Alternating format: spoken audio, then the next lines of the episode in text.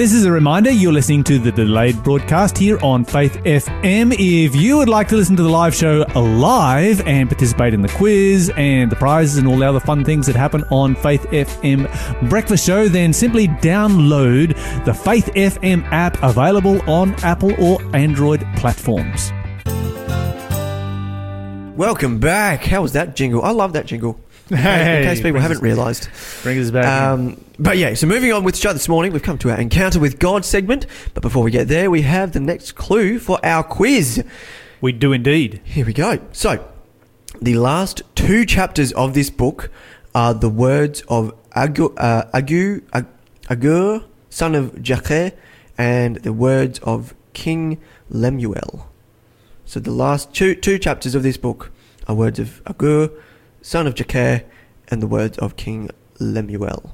Have you Read me that first clue again. the word judgment is found most often in this book, a total of 15 times. Okay, So, let's go with. yes. Do we have the answer from Lyle?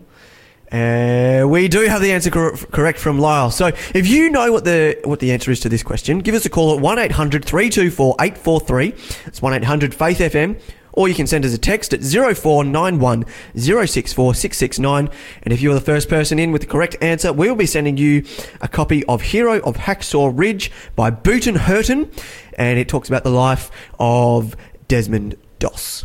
Okay, we're going to do something very different today, but before we get to what we're doing very different, I do need to remind you all to tune in tomorrow morning between 9:30 and 10:30 Australian Eastern Standard Time for small group interactive Bible study, and of course that will be our Anzac Day special. Uh, because it will be taking place on Anzac Day. Okay, so uh, as for our extra special Bible study we have today, here's Indeed. Here's what here's here's the situation. We had a question of the day that's come in, and uh, it's one of those questions that's a rather large question. And so yesterday we were Well, on paper, on paper it's short, On but paper it's short, but the answer is the answer demands a level of attention that it requires more than four minutes. indeed. And so we sort of bounced around. It's like, well, you know, if we can get a little bit ahead in our daily Bible study, 20 million movement Bible study, then maybe we could spend a little bit of extra time on it, which we did yesterday. Indeed. And so, what we're going to do is dedicate today's encounter with God to question of the day. Question of the day. so, what do we got for question of the day, Liam? So here we go. Question is, what? ha- I don't know exactly how to word this, but essentially it I is. think we're missing the original wording, but anyway, whatever. How is Ellen G. White from the Seventh Adventist Church. Seventh Adventist Church? How is she different to Joseph Smith Jr. of the Mormon Church of the Latter Day Saint Church? Yeah, okay. So these are two individuals both claiming the well, not both claiming the gift of prophecy because Ellen White never claimed the gift of prophecy. Both both having the gift of prophecy ascribed to them Indeed. uh, from a relatively similar era. Yeah. Now, it's not uncommon for people to either claim or have uh, uh, the gift of prophecy ascribed to them. Particularly, you know, in the charismatic church today, there are you know many thousands of people around the world who uh, who make that claim. Um, wasn't as common back then. No. And uh, these are two individuals who really do kind of stand out in the Victorian era as individuals who started great, you know, worldwide religious movements. Indeed. And so it's a worthwhile question to answer. And I need to begin this by stating my bias. Yes. I'm a Seventh day Adventist. Liam is a Seventh day Adventist. And we don't have a Mormon here with us. No. So naturally, So naturally, we're going to lean towards Ellen White rather than towards Joseph Smith. Um, and um, maybe I could begin by just. I think what I might do is outline what it is that comes to my mind mm, when somebody asks me, "How do you compare these two? yes. um, and just maybe sharing a couple of different thoughts that sort of are salient points that jump out to me. Um, and then what I want to do is to spend some time actually looking at this concept of the gift of prophecy from the Bible Yes. and looking at, in particular, the tests of a prophet. Yeah. Yeah. because that's really the issue that we need to look at rather than just having a fun time and saying, okay, Joseph Smith, you know, taught and did this, Ellen White taught and did this, uh, which one do you prefer? Really, what we should be looking at is, okay, the Bible outlines for the gift of prophecy the highest level of tests for any of the gifts of the Spirit. Absolutely. Uh, the Bible is very, very clear don't do, not to trust anyone who comes along and claims to have the gift of prophecy, but to test them first. Indeed. And uh, the Bible also outlines that the gift of prophecy is the most important of all of the gifts of the Spirit. And so that sort of, you know, it raises the standard very high. Mm. Now, I guess the first thing that comes to my mind is by their fruits you shall know them. Indeed. And when I look at the uh, Church of the Latter day Saints, I find that all of the people who belong to that church that I know, which isn't a large amount, but we you know, did have uh, neighbours who belonged to that denomination uh, when I was growing up. And so I've known a few here and there, and they've all been, you know, just um, lovely people. I, I've got to say, Yeah. the Mormon, the, the people that I've met that are Mormon are some of the nicest people I've ever met. And you have your uh, your friendly elders. They come to your door wearing their white shirts, their black pants, and their little name tag, and they're always, you know, super polite. They are, they're Yeah. true.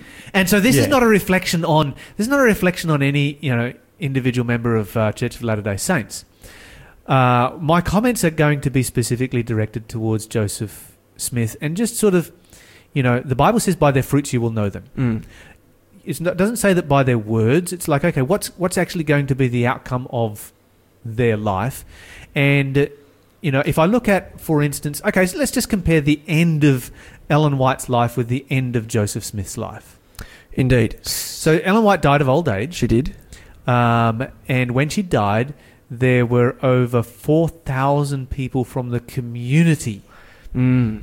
So this is not from, you know, just my church Yeah. who turned up. These were people who turned up from the community because they recognised that this was a woman who had made a massive impact Yeah. on their community. That took place in uh, in Battle Creek in Michigan, and what's also significant is even if we look at our local area here, where we're broadcasting from the Newcastle Lake Macquarie region, is here you've got a woman in the 1800s who had a massive impact.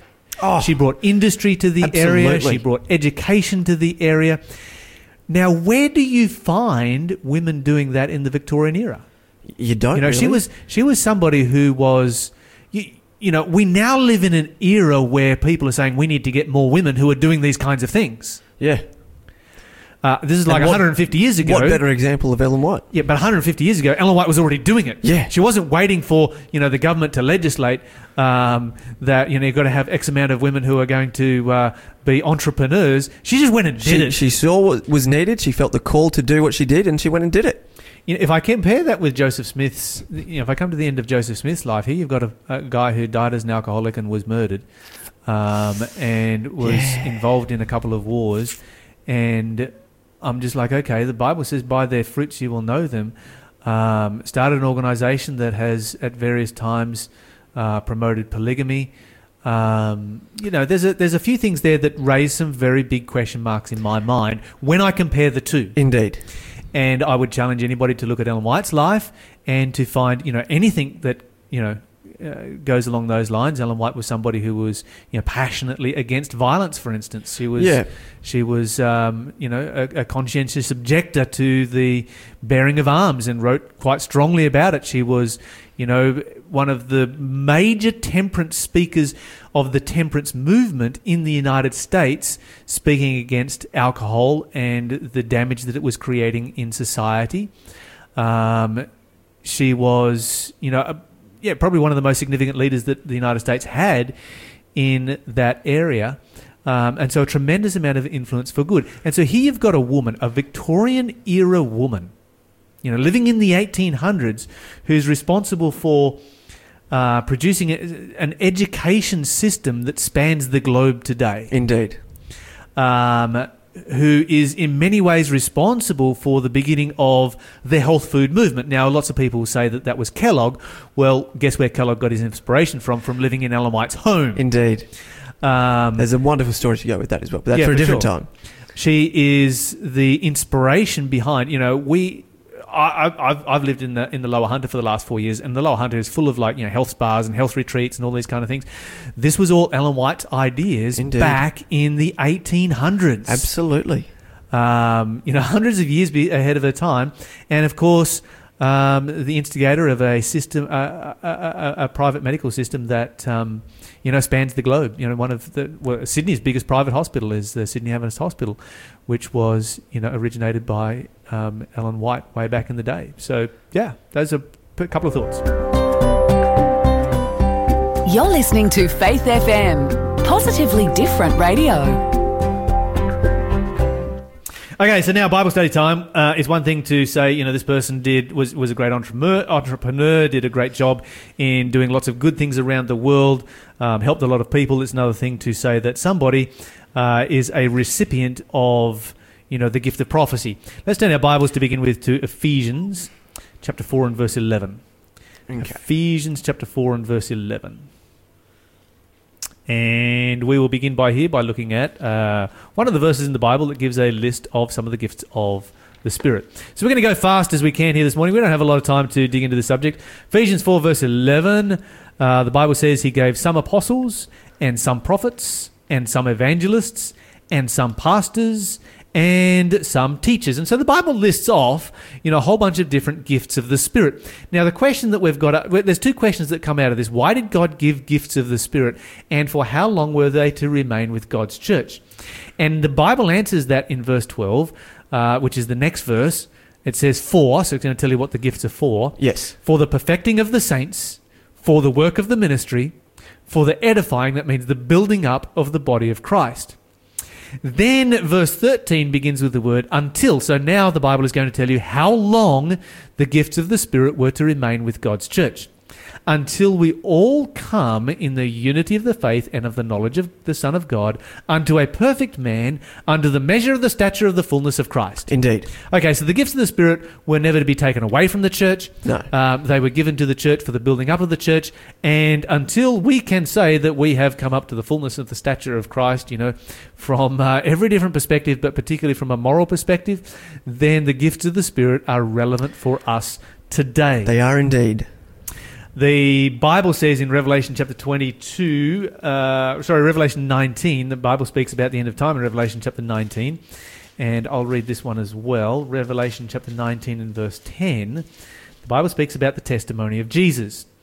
And it says this And I fell at his feet to worship him. This is John speaking to an angel.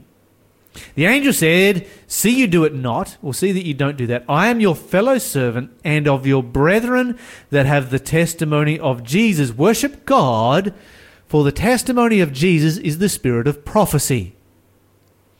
So the Bible here is giving you a defining verse where it defines what the testimony of Jesus is. It- yeah. it's the spirit of prophecy. Absolutely. And it's something that a group of people here described as the brethren have. Yeah.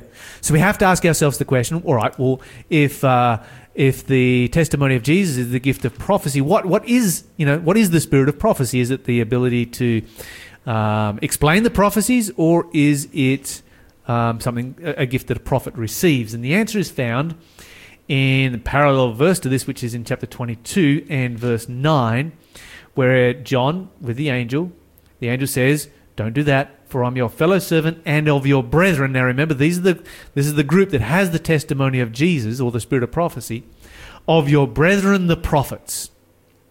Now the Bible says in uh, Revelation chapter 12 and verse 17 that the dragon was angry with the woman and went to make war with the remnant of her seed. The woman is a symbol of the church. The remnant, those that remain at the very end of time. This is God's church at the end of time, Yeah. which keep the commandments of God and have the testimony of Jesus. Absolutely. So the Bible identifies God's people at the end of time having two things. Number one, keeping God's Ten Commandments, and number two, having the spirit of prophecy, the gift of prophecy. And so, very clearly, the gift of prophecy is not a gift that was to be taken from God's church. Yeah. The gift of prophecy is there alongside all of those other gifts that are to be a part of God's church, uh, you know, really right the way down through history. Yeah, and looking at you know comparing Ellen White and, and, and Joseph Smith, uh, Ellen White, she I think she, I would imagine that she knew she felt that she had a gift. Um, it- when when things happen to someone like the things that happened to her, Well, she was somebody who received received visions and dreams. Yeah. Even though she never claimed to have, Yeah, yeah, she never claimed Exactly. to be a prophet. She be claim, she claimed to be the Lord's servant and a, Yeah. a messenger. Yeah. Uh, whereas Joseph Smith, on the other hand, he made some quite wild claims, and he ha- he said, "Absolutely, I'm a prophet from God." Um, however, he didn't necessarily have the evidence to back up what he was saying. Um, for example, the, the the Book of Mormon comes from a, a message that uh, that a prophet, uh, uh, sorry, an angel, came to America to see Joseph Smith, and gave him some golden tablets that he dug up from the ground. Uh, no, sorry, golden tablets that he buried in the ground and then destroyed. Uh, and, and this was the only evidence of what uh, the angel said. What's interesting about that is because you know Ellen White had visions as well, and we could we could probably argue the same thing because we weren't there in the vision. So how do we know that what she was saying was true? Um, the difference is that we have the content of those visions written down, and in the content of those visions, and this is this is something that's really interesting. A tremendous amount of what Ellen White dealt with was health. Let me use Mm. this as an example. She wrote a lot about health, and she wrote a significant amount about amount about end time politics Yeah. That would take place in the future. Let's start with health. You've got a situation here where you've got somebody who is writing in the Victorian era when the health practices were, you know, the standard health practices of the day were truly horrific. Mm. She writes a lot about it. Uh, the information that she writes about is mostly available. The difference with Ellen White and everybody else is that she never got anything wrong. No, she didn't. And modern science can investigate that today. So how was she able, you know, in the 1800s to write, you know, massive volumes about health and not get anything wrong? That to me is very, very significant. Indeed. Uh, Here's an interesting uh, piece of trivia. Um, and this is in relationship to the different uh, gifts of the Spirit that you find the Bible speaking about. Uh, guess how many times the gift of prophecy is mentioned in the Bible? You want to take a, take a, take a stab at that one? Uh, do you mean like how many times people prophesy? Uh, how many times the Bible references the gift of prophecy? I would say it would be. I don't think it would be a lot. Let me surprise you. Okay. 530. I was wrong. Okay. I'm, I was. I was And this often surprises people. Um, apostles are mentioned 82 times. Pastors, pastors, elders, and bishops, those are three words that are actually exactly the same thing, um, are mentioned 200 times. Uh, teachers, 268. And uh, what I find interesting is that you find the gift of tongues in five different places in the Bible. Yeah. That's a, uh, I think that's a significant one. Um, that's worth considering. Gift of prophecy is clearly the most significant gift that there is. Indeed. Okay, so the question is if if the gifts of the spirit are given to God's church to be with God's church right the way through history uh, until we all reach the fullness of the stature of Christ as the Bible says, why did the gift of prophecy disappear during the dark ages? Yeah, I've often wondered that because Hmm. Ellen White is probably the most recent. We haven't, to my knowledge, we haven't had a, a prophet since Ellen White, and before Ellen White, it was quite some time uh, since the the last one. Okay, let's go through this real fast. Okay.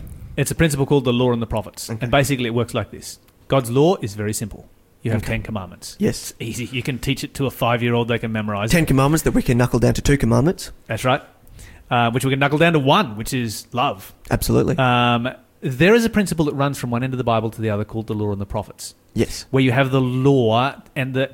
eh, Where you have the law and where you have people who honor and obey the law, you have the gift of prophecy. And when people turn away from the law, the gift of prophecy disappears. Indeed. And so you'll find this uh, Jeremiah 26, verse uh, 4 to 6 is probably, you know, there's so many examples of this. I really don't know where to start, but maybe I'll just, I'll, I'll just start this one here. Jeremiah, let me go 26. 26.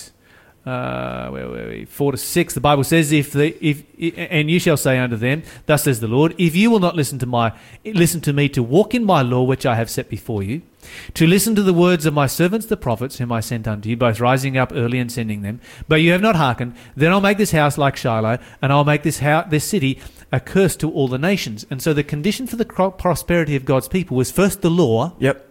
And second, the prophets. Indeed. Now, whenever the law disappears, what you're going to find is that the gift of prophecy goes away as well. It's a little bit like God saying, okay, the law is really simple. If you can't handle that, then I can't give you anything extra. Yeah. Okay, so just focus on that first, get that right, and then, you know, I'll give you the extra information. And of course, you know, they did not listen to Jeremiah's counsel right here. They did not keep the law of God, and because of that, Jeremiah laments that the vision has perished. The vision is gone, the gift of prophecy is gone, and the city was destroyed. Um, you can find that same principle running in many places. And what you have during the Dark Ages is a time period in which the law of God disappeared, the Bible disappeared, it was legislated against, um, it was illegal to own a copy of it. Uh, people, you know, the average Christian never heard the Ten Commandments, and uh, uh, the actual Ten Commandments themselves were changed by the church of the day. And when the law disappears, then the gift of prophecy goes with it. Indeed. Uh, this song we've got coming up now is Fernando Ortega with All Creatures of Our God and King.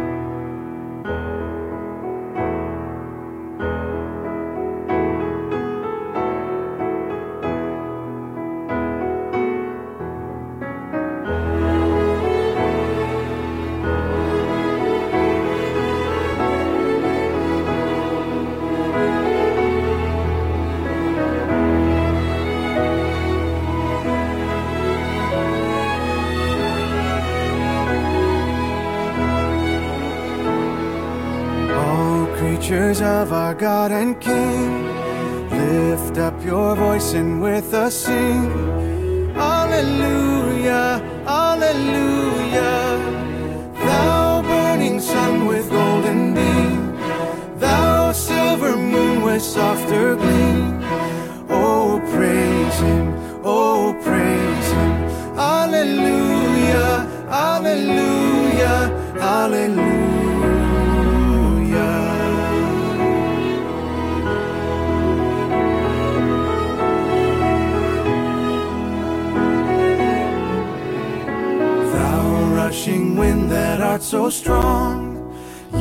Clouds that sail in heaven along. Oh, praise him, hallelujah. Thou rising morning, praise, rejoice. Ye lights of evening, find a voice.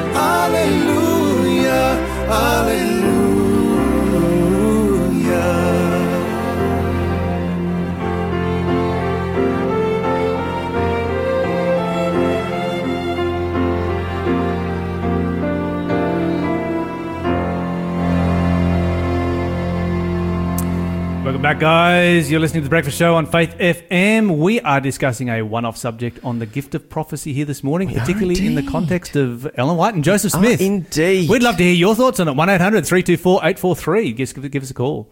Uh, one of the things that we do need to look at in, uh, which is probably critical to this discussion, is tests of a prophet. Indeed. So I'm going to go to uh, First John, and once again, I'm going to go. I'm going to go fast. I'm going to go hard because we've got a lot of ground to cover. First letter of John, uh, chapter four and verse one is where we're going to start. So First John, chapter four, verse one, um, where it says this, beloved. Believe not every spirit, but test the spirits whether they are of God, because many false prophets have gone out into the world. And so the Bible commands us, unlike any other gift of the Spirit, to test people who claim to have the gift of prophecy. Yeah. Okay, so there's a lot of people in our world today who claim to have the gift of prophecy. Um, there's you know probably people who go to church, your church, that uh, have that um, claim. I don't know. We all come from different faith backgrounds, and you know particularly amongst uh, charismatic churches, you'll find people who have that claim. The Bible says that we're not to accept them at face value, but rather that rather to put them to the test. So let's look at some of the tests for a for the gift of prophecy, and let's go to well. Let's start in the big one. This is Isaiah chapter eight and verse twenty. Isaiah eight and verse twenty. Let me just flick over here very quickly. Um, where the Bible says, To the law and to the testimony, if they speak not according to this word, it is because there is no light in them. Yeah. There are a number of issues that come out of here. First of all, the Bible begins by speaking about the law. If they don't uphold the law, if they're not upholding God's law, God's Ten Commandments, if they're against God's Ten Commandments in any way, shape, or form, then they are a false prophet. And then it goes on and talks about the testimony. The testimony of Jesus is the spirit of prophecy or the gift of prophecy. It is indeed. That's where we get the Bible from. Yeah. The Bible comes to us through the testimony of Jesus. And so anyone, the, the entire Bible comes uh, from comes to us from those who have the gift of prophecy. And anybody who comes after the Bible as a non-canonical, a non uh, a prophet who is not a part of uh, Scripture, and there are a number of those both in the Bible and outside of the Bible.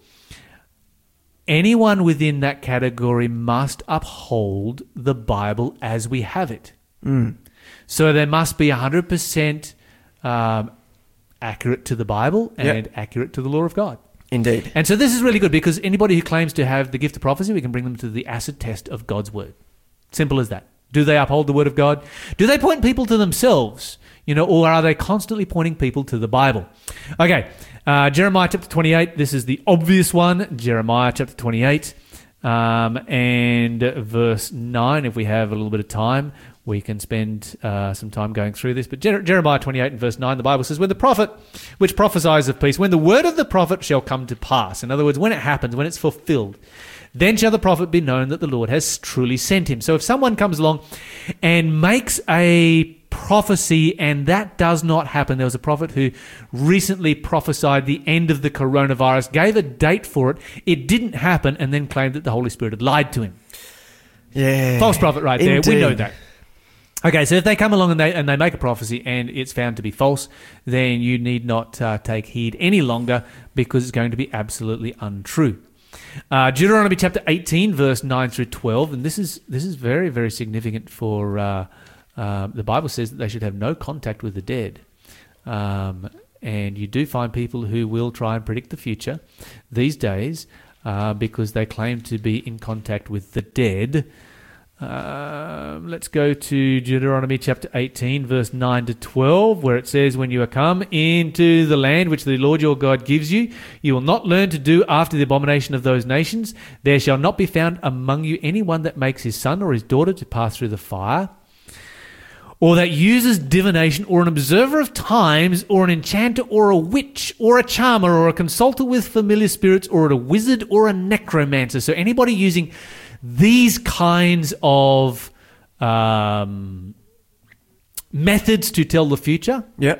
the Bible says, have nothing to do with them Disregard them. completely disregard them.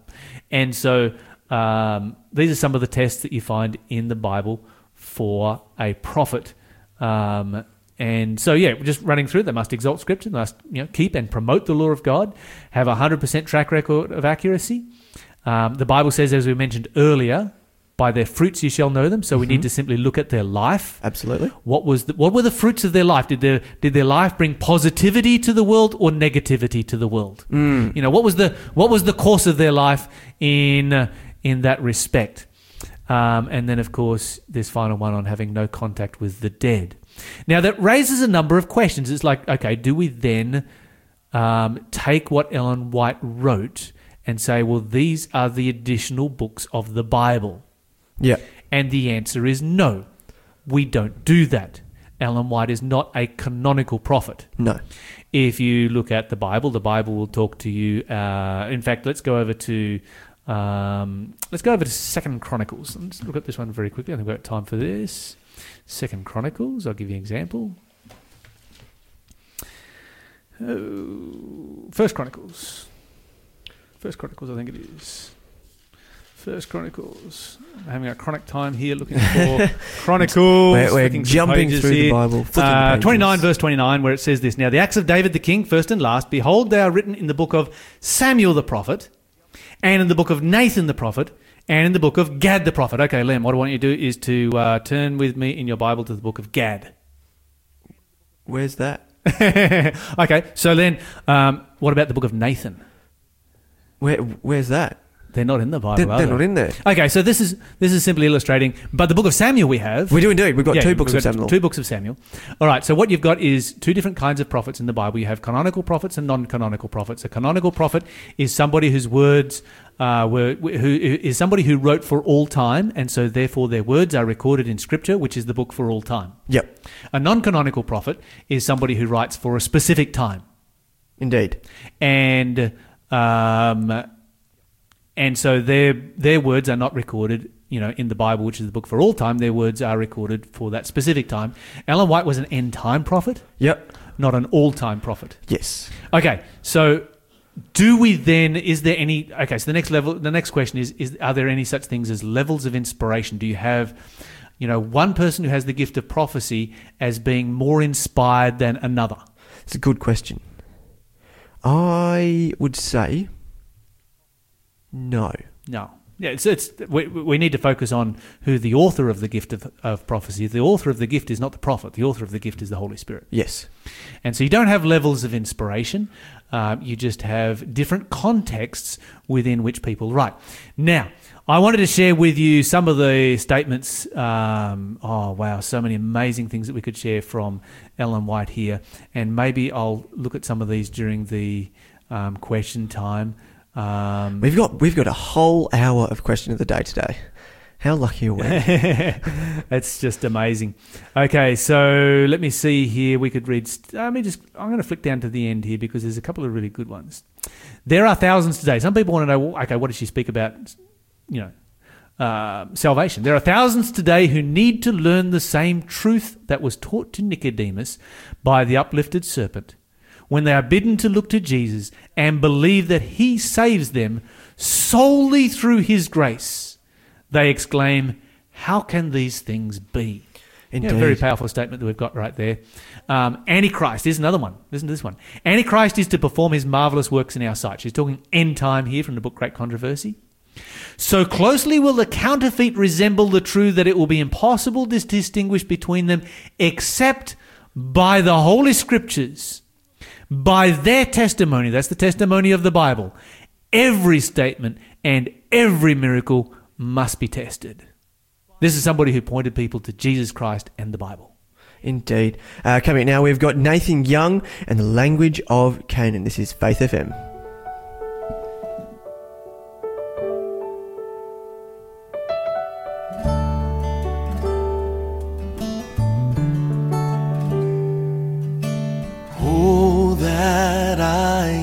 Talk in the language of Canaan.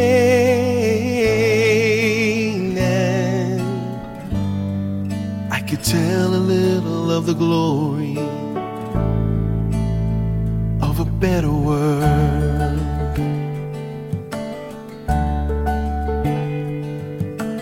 Oh, that I could talk in the language of Canaan.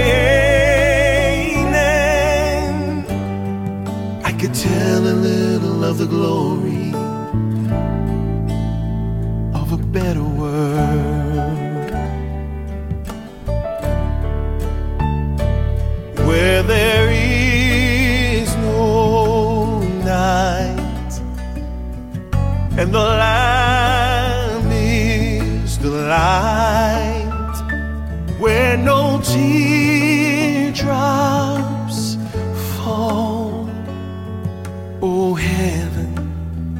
not like here at all. No, no, no, no. Oh, that I could talk in the language of Canaan.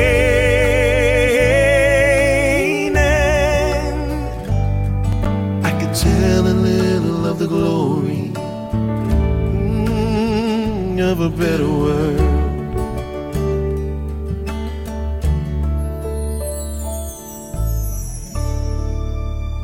Wonderful things the Lord showed me of heaven, I cannot describe.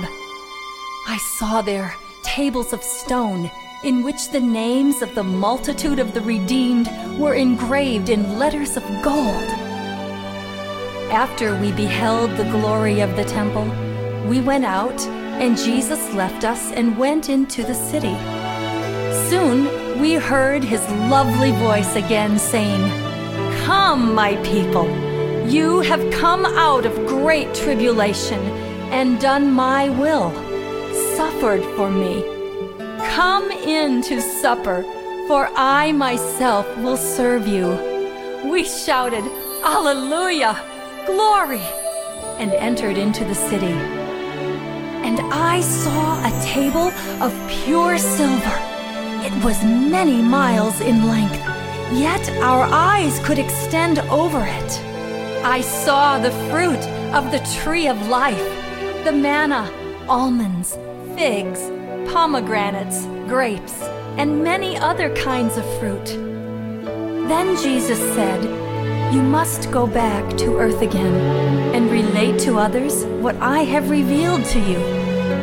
Then an angel bore me gently down to this dark world. Sometimes I think I can stay here no longer. All things of earth look so dreary. I feel very lonely here, for I have seen a better land. Oh, for wings like a dove, so that I could fly away. Sail across the river Jordan. Mm, to a better place. Where there's sweet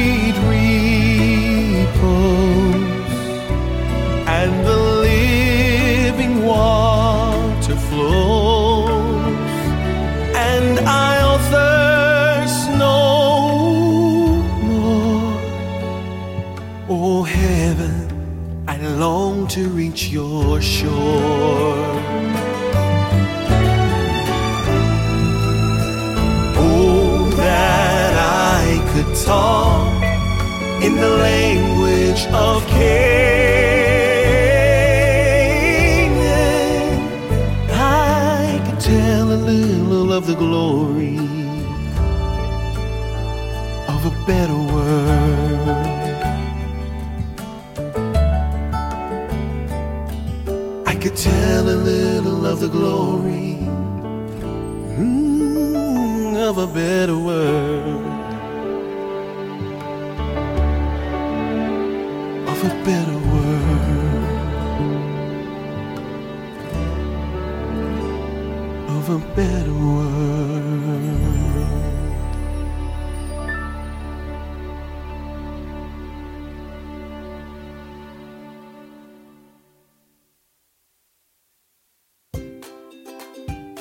God has already done isn't enough for you, nothing's going to be enough for you. Because it's meant to be real, and real life stories have baggage. We know that Peter's a loose cannon. It's all about context. And he chose different personalities to express that because his personality is infinite. If it's a love song written to us, when we're at our lowest points, we've got backup. Like a lot of the rational arguments for the existence of God, they tend to work better after you believe. Hi, this is Luke from oztabletalk.com.au. Please join myself and some of my closest friends as we explore our faith through conversation, Bible study, interviews, and more. You can find us online at oztabletalk.com.au. That's Oz as in Australia, AUS, tabletalk.com.au. Looking forward to seeing you there. Bye. I'm so glad that's recorded because I want to write that down. Yeah. Someone called it a care package there. wow.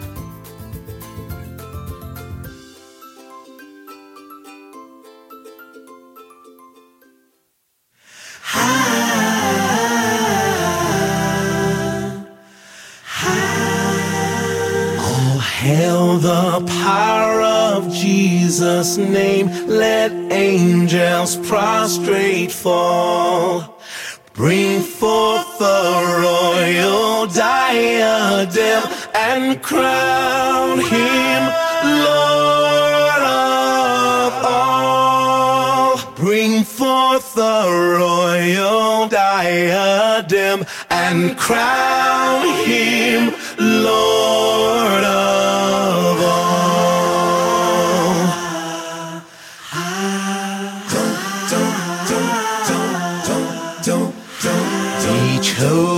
seed of Israel's race, he ransomed from the fall. Hail him who saves you by his grace and crown him Lord of all. Hail him who saves you by his grace and crown him Lord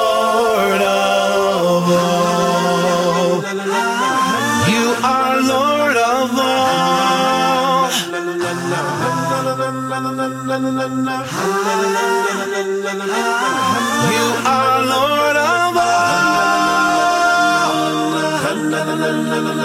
Let every kindred, every tribe on this terrestrial ball. To him all majesty ascribe and crown him Lord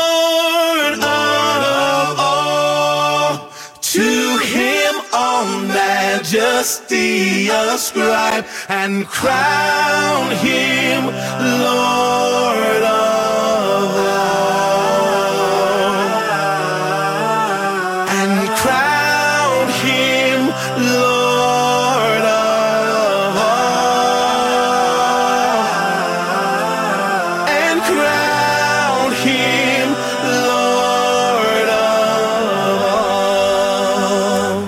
Welcome back. That was the Newsboys with All Hail the King. How good. Just finishing up the song there. Welcome back. That was the Newsboys with All Hail.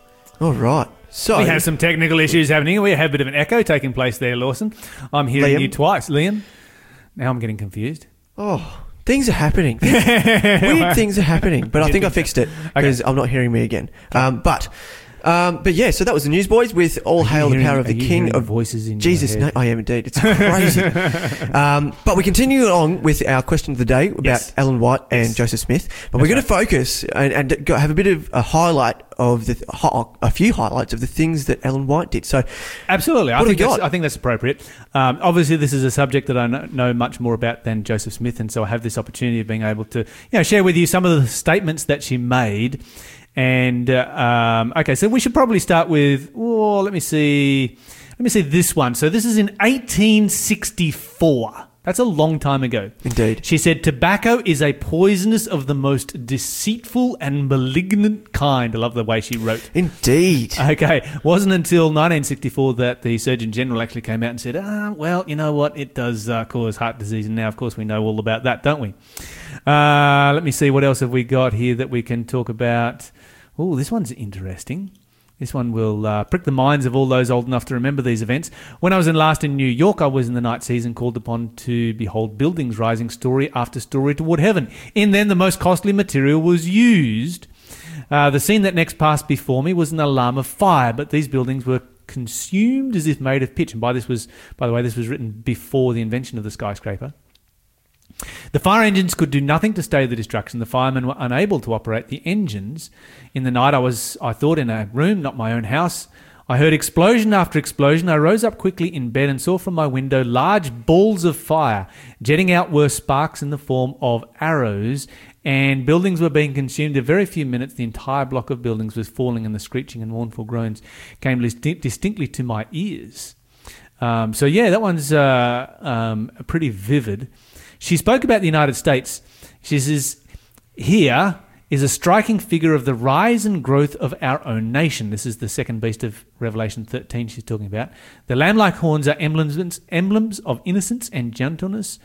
Um, and goes on to talk about it from there. And so, you know, back in the 1800s, predicting that the United States would be a superpower was pretty out there. I mean, they were still fighting wars with their indigenous population, but it's certainly the way it is these days. Um, she spoke about the condition of Christianity. She said, The things you have described as taking place in Indiana, the Lord has shown to me would take place just before the close of probation, in other words, just before Jesus comes back.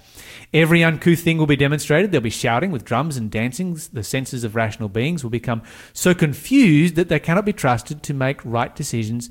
And this is called the moving of the Holy Spirit. This was back in an era when people went to church, they were very quiet. They were indeed. Not so much these days. No. But she said that's what it'd be like towards the end. Uh, she spoke about uh, disease in animals. This one comes from 1902. Disease in animals is increasing in proportion to the increase of wickedness among men. The whole animal creation, creation will groan under the dis- diseases that curse our earth. Wow. Could anything be more relevant right now? Not, no, uh, that's pretty on point with, with what's happening. Back in 1864, she also spoke about the base crime of the amalgamation of man and beast. In other words, genetic engineering. Long before genetic engineering was ever discovered. Um, what else have we got here? Let me. We read that one. Yeah. Let me go up and read these ones. Uh, because these ones are. She spoke about electrical currents in the brain. She had so much to say about health. It was really quite uh, 1869, uh, she talked about minute electrical charges are vital to the functioning of the brain. Wasn't discovered by the Mayo Clinic until 1934. The things that I like most is what Ellen White has to say about the Bible uh-huh. and about Jesus. Indeed. Because if you have the gift of prophecy, you also have the opportunity to exalt yourself. Indeed and Ellen White never did so. Anybody who ever she was a very humble lady. Secular people, anybody who ever came across um, and associated with Ellen White recognized that and wrote and spoke about it. She says this In our time, there is a wide departure from the doctrines and precepts. She's talking about the Protestants. There is a need to return to the great Protestant principle the Bible and the Bible only as the rule of faith and duty. Indeed. Okay, so this is what Ellen White never did. She never said, You need to read the Bible and what I say. She said, The Bible and the Bible only is our rule of faith and practice. In relationship to Jesus, she said, Lift up Jesus, you that teach the people, lift him up in sermon, in song, in prayer. Let all your powers be directed in pointing souls confused, bewildered, lost to the Lamb of God. We're going to move on with uh, the Ball Brothers right now with Mercy Said No. You're listening to The Breakfast Show.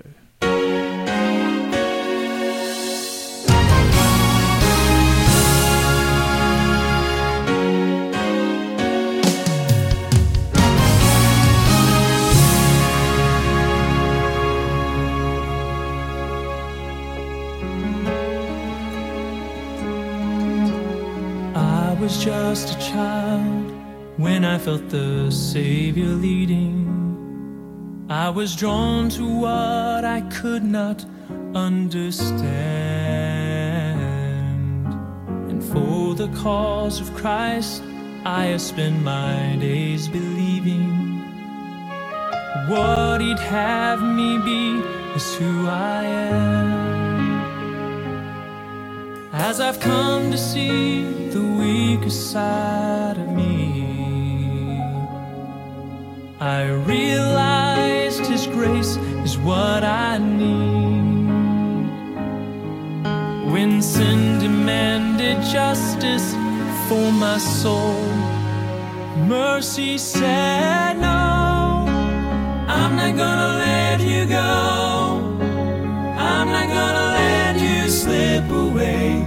You don't have to be afraid. Mercy said no. Sin will never take control. Life and death stood face to face. Darkness tried to steal my heart away. Thank you, Jesus. Mercy said no.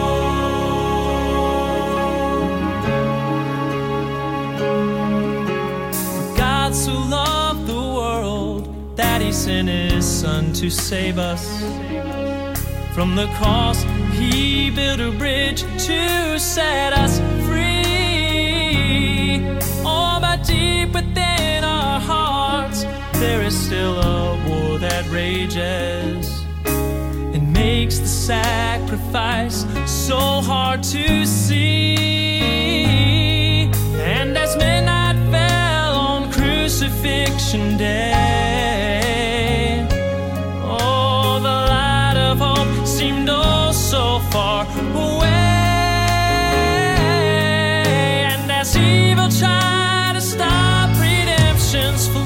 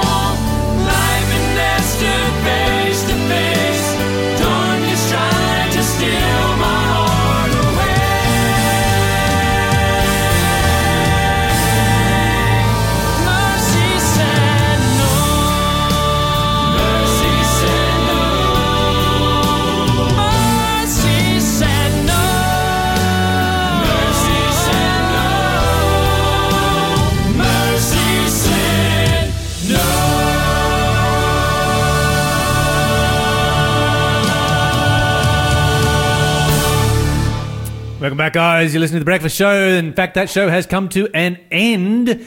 And so, because the show has come to an end, we are going to give a book away entirely for free. Because it's Anzac Day, we have a bit of a military theme that has been running through the show. And so, we gave away uh, the book about Desmond Doss by Booton Herndon called uh, The Hero of Hacksaw Ridge for our quiz.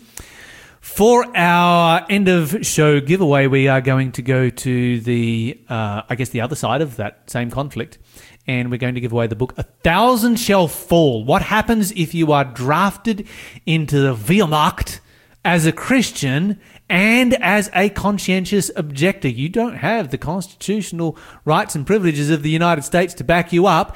What is going to happen, and how do you actually go about surviving the next six? Years of conflict. Where you're going to be able to read the story of Franz Hasel, uh, who exactly that's exactly what happened to him, and what an incredible story of faith and courage it is. So give us a call. We'll go to the first caller through 1 800 324 843 or text us on 0491 064 669. Don't forget, we want to encourage you to study the Bible. Study it for yourself. Study it during the coronavirus lockdown. Study it via uh, Bible Study Helps. If you would like us to help you with that, we can do that. Uh, study my Bible study course, which is called the Prophetic Code. And as we go through this day, don't forget to talk faith, live faith, act faith, and you will grow strong in Jesus Christ.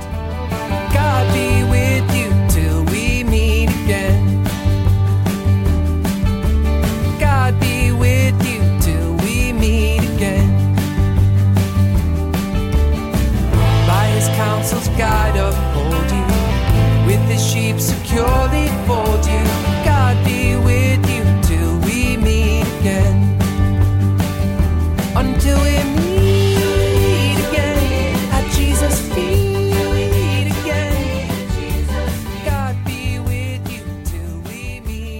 Faith FM, bringing you the peace and joy of Jesus Christ.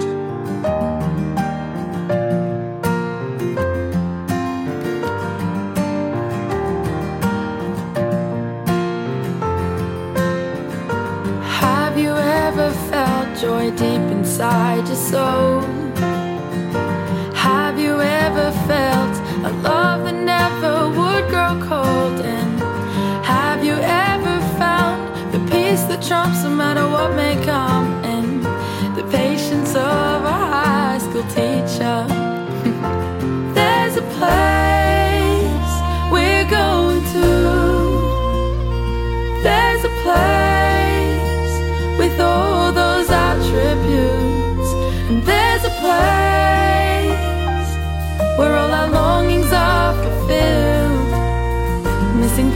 The puzzle is filled. Have you ever seen kindness all around?